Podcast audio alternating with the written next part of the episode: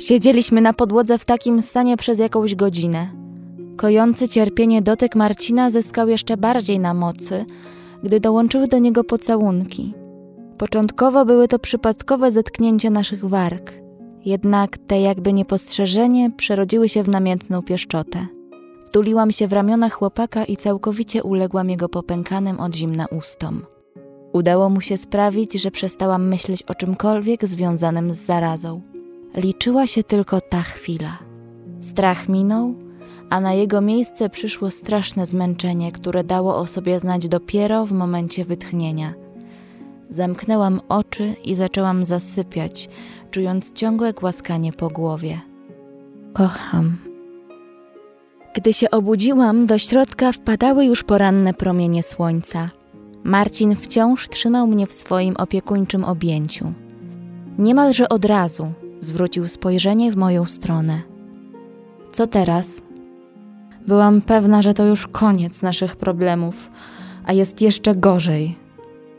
Musimy iść dalej, kontynuować stary plan.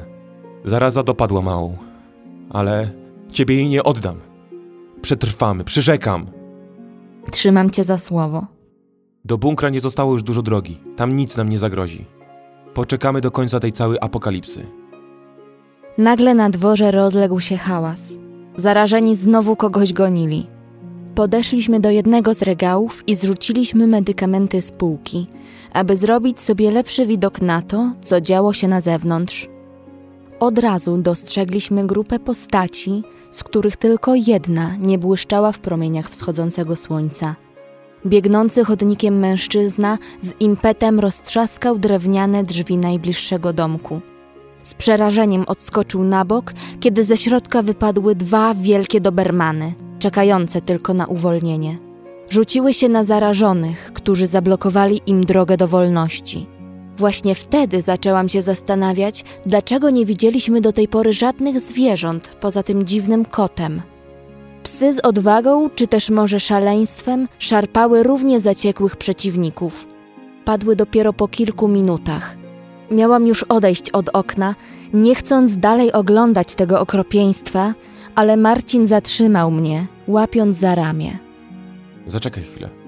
Zobaczymy, co się stanie. Musimy wiedzieć, czego się spodziewać. Przyglądaliśmy się truchłom przez parę minut, ale niezmiennie leżały na swoim miejscu.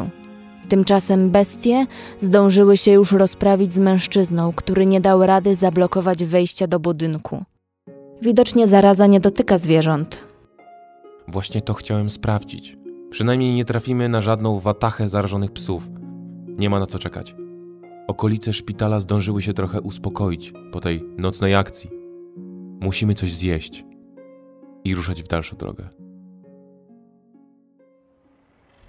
Szliśmy za grupą uzbrojonych mężczyzn przez jakiś kwadrans. Zatrzymali się przed bankiem. Najpierw wepchnęli do środka swoje ofiary, a sami weszli dopiero po rozejrzeniu się wokół. Jeden został na straży przy drzwiach. Co jakiś czas w środku rozlegały się strzały i krzyki zamarzniętych. Nie uważacie, że to dobra okazja, by się nimi zająć? Są rozproszeni, można by ich łatwo załatwić. Nie jest to zła myśl, ale ma jeden szkopuł.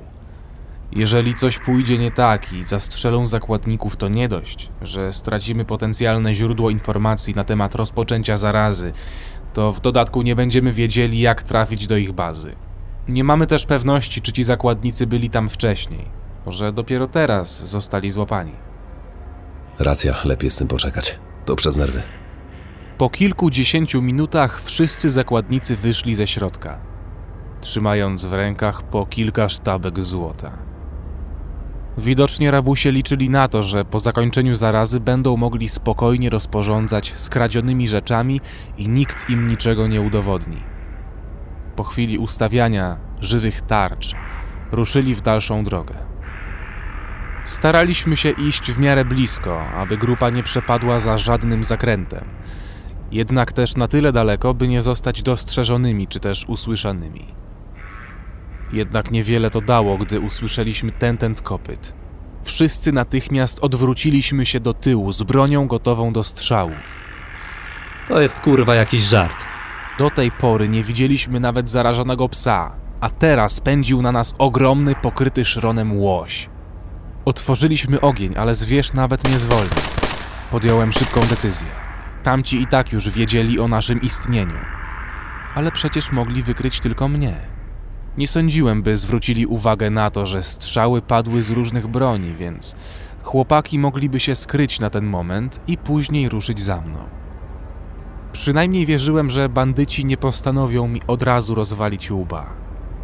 Wyciągnąłem z kieszeni szarą kulkę, którą wrzuciłem do ust.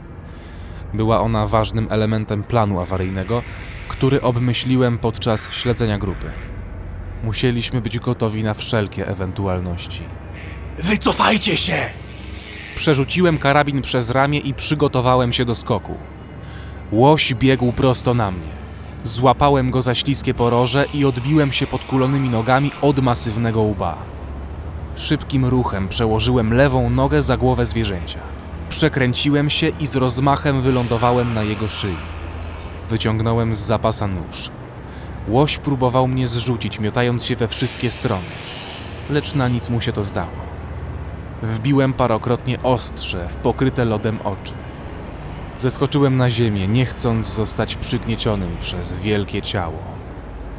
Wiedziałem już, jaki widok czeka mnie po obróceniu się. Kilku gości kierowało we mnie lufy karabinów. Proszę, proszę, co my tu mamy? Co tu robisz, żołnierzyku? Czyżbyś nas śledził? A może chciałeś odbić nasze żywe tarcze? Na co czekacie? Rozbroić go. Podeszło do mnie dwóch zbirów. Posłusznie oddałem broń, wiedząc, że jakakolwiek próba walki w tym momencie jest pewną śmiercią. Na nic się zdają lata doświadczenia przy takiej przewadze liczebnej. Załóżcie mu kajdanki. Szef jutro zdecyduje, co z nim zrobić. Prowadzili mnie na samym przodzie grupy, na wypadek, gdybym jednak chciał czegoś próbować. Nie oglądałem się do tyłu, nie chcąc nasuwać im czegoś na myśl, ale byłem pewien, że przyjaciele idą jakieś 100 metrów za nami. Doszliśmy do posterunku policji. Widocznie nie byli tak strasznie tępi, skoro wybrali to miejsce na swoją bazę. Mieli tutaj pomieszczenia przystosowane do przetrzymywania więźniów, mogli wykorzystać część asortymentu do swoich działań, a sam budynek był solidny. Po tym jak złoto zostało złożone w jednym z pomieszczeń, bandyci nałożyli wszystkim kajdanki i zaprowadzili do cel. Zdjęli ze mnie resztę opancerzenia i odłożyli na biurko w jednym z prywatnych pomieszczeń funkcjonariuszy. Pewnie stwierdzili, że są to rzeczy na tyle cenne, by to szef zdecydował o ich przeznaczeniu. Bali się go. To dawało się odczuć. Zamknęli mnie ze starszym panem i nastolatkiem, o którym wspominał Kazik. Tylko ja miałem ręce skrępowane za plecami. Parę minut po odejściu strażnika spojrzałem na korytarz. Czysto. Młody, Tak? słyszałem, że znasz Arka. Syn pana Kazimierza? Znalazł go pan? Liczyłem na to, że ty też wiesz na jego temat. Arek może posiadać ważne informacje. Chodzi o ten dom, prawda? Dlatego pan go szuka? Też to widziałem. Wracaliśmy wtedy ze szkoły. Bystry z ciebie chłopak. Porozmawiamy o tym wszystkim później. Teraz musimy zająć się czymś innym. Wyciągnij złożone ręce pod moje usta. Po co? Zaraz się dowiesz. Wyciągnij je. Co to jest? Szansa na ucieczkę. Włóż mi to do zamka w kajdankach, ale ukształtuj tak, żeby wystawał płaski uchwyt. Powinno wystarczająco stwardnieć w ciągu paru minut, ale przetrzymam to przez jakiś kwadrans. Chyba nie myślałeś, że mam zamiar tutaj gnić. Przygotowałem się, zanim jeszcze mnie złapali. Usiadłem w kącie, nie chcąc, by strażnik miał jakiekolwiek podejrzenia, gdyby tędy przechodził. Pomieszczenie miało małe wymiary, idealne do realizacji mojego planu. Chciałby pan pomóc w ucieczce? Jak? Musicie odegrać scenkę, która sprawi, że strażnik wejdzie do środka. Zakładam, że nawet nie próbują was zapamiętać. Tym bardziej nie pamiętają, kto z kim siedzi. Ale o tym, gdzie zamknęli pana, na pewno nie zapomną.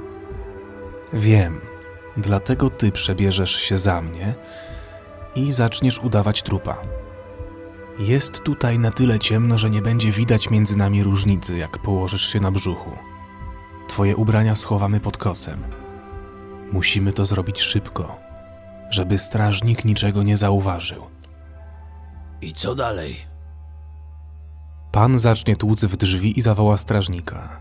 Powiedzenie mu, że połknąłem jakąś pigułkę i padłem na miejscu powinno być wystarczająco przekonujące, żeby tutaj wszedł. No, chyba że mylę się co do poziomu ich inteligencji. Wtedy możemy mieć problem. Jednak to raczej mało prawdopodobne. Obstawiam, że strażnik będzie się bał podstępu, ale wejdzie do środka, celując w potencjalnego trupa. Ale o ataku z góry nawet nie pomyśli. No to jak? Wchodzicie w to? Lepiej próbować niż czekać na śmierć. No, to zaczynamy. Młody, teraz ostrożnie otworzysz mi zamek, a pan niech stanie przy kratach i wygląda strażnika. Jak przyjdzie strażnik, żadnego ruchu. Gdy tylko znajdę się pod sufitem, niech pan zawoła strażnika. Nie wytrzymam zbyt długo w takiej pozycji. Wspiąłem się po przeciwnych ścianach i kiwnąłem głową.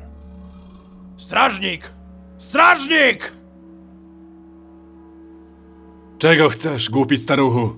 Ten wojskowy, co go dzisiaj złapaliście, właśnie połknął jakiegoś proszka i stracił przytomność. Chyba nie żyje. To musiała być trucizna. Kurwa mać, szef mnie zajebie, jak on teraz zdechnie. Dobra, a teraz siadaj. Jak tylko spróbujesz wstać, jesteś trupem. Zbir wszedł do środka, bacznie obserwując pomieszczenie. Pewnie nawet nie przeszło mu przez myśl, że kogoś tutaj brakuje. Puszczając ściany, przymierzyłem się do uderzenia złączonymi dłońmi w tył głowy. Ten jeden cios wystarczył, by zwalić mężczyznę z nóg. Objąwszy jego głowę prawą ręką, skręciłem mu kark. Staruszek aż westchnął na ten widok. Jednego mniej. Wciągnąłem ciało w głąb pomieszczenia. Rozkułem współwięźniów i zacząłem ściągać ubrania ze zbira. Nie zakłada pan tego? Jeszcze nie. Mam trochę inny plan.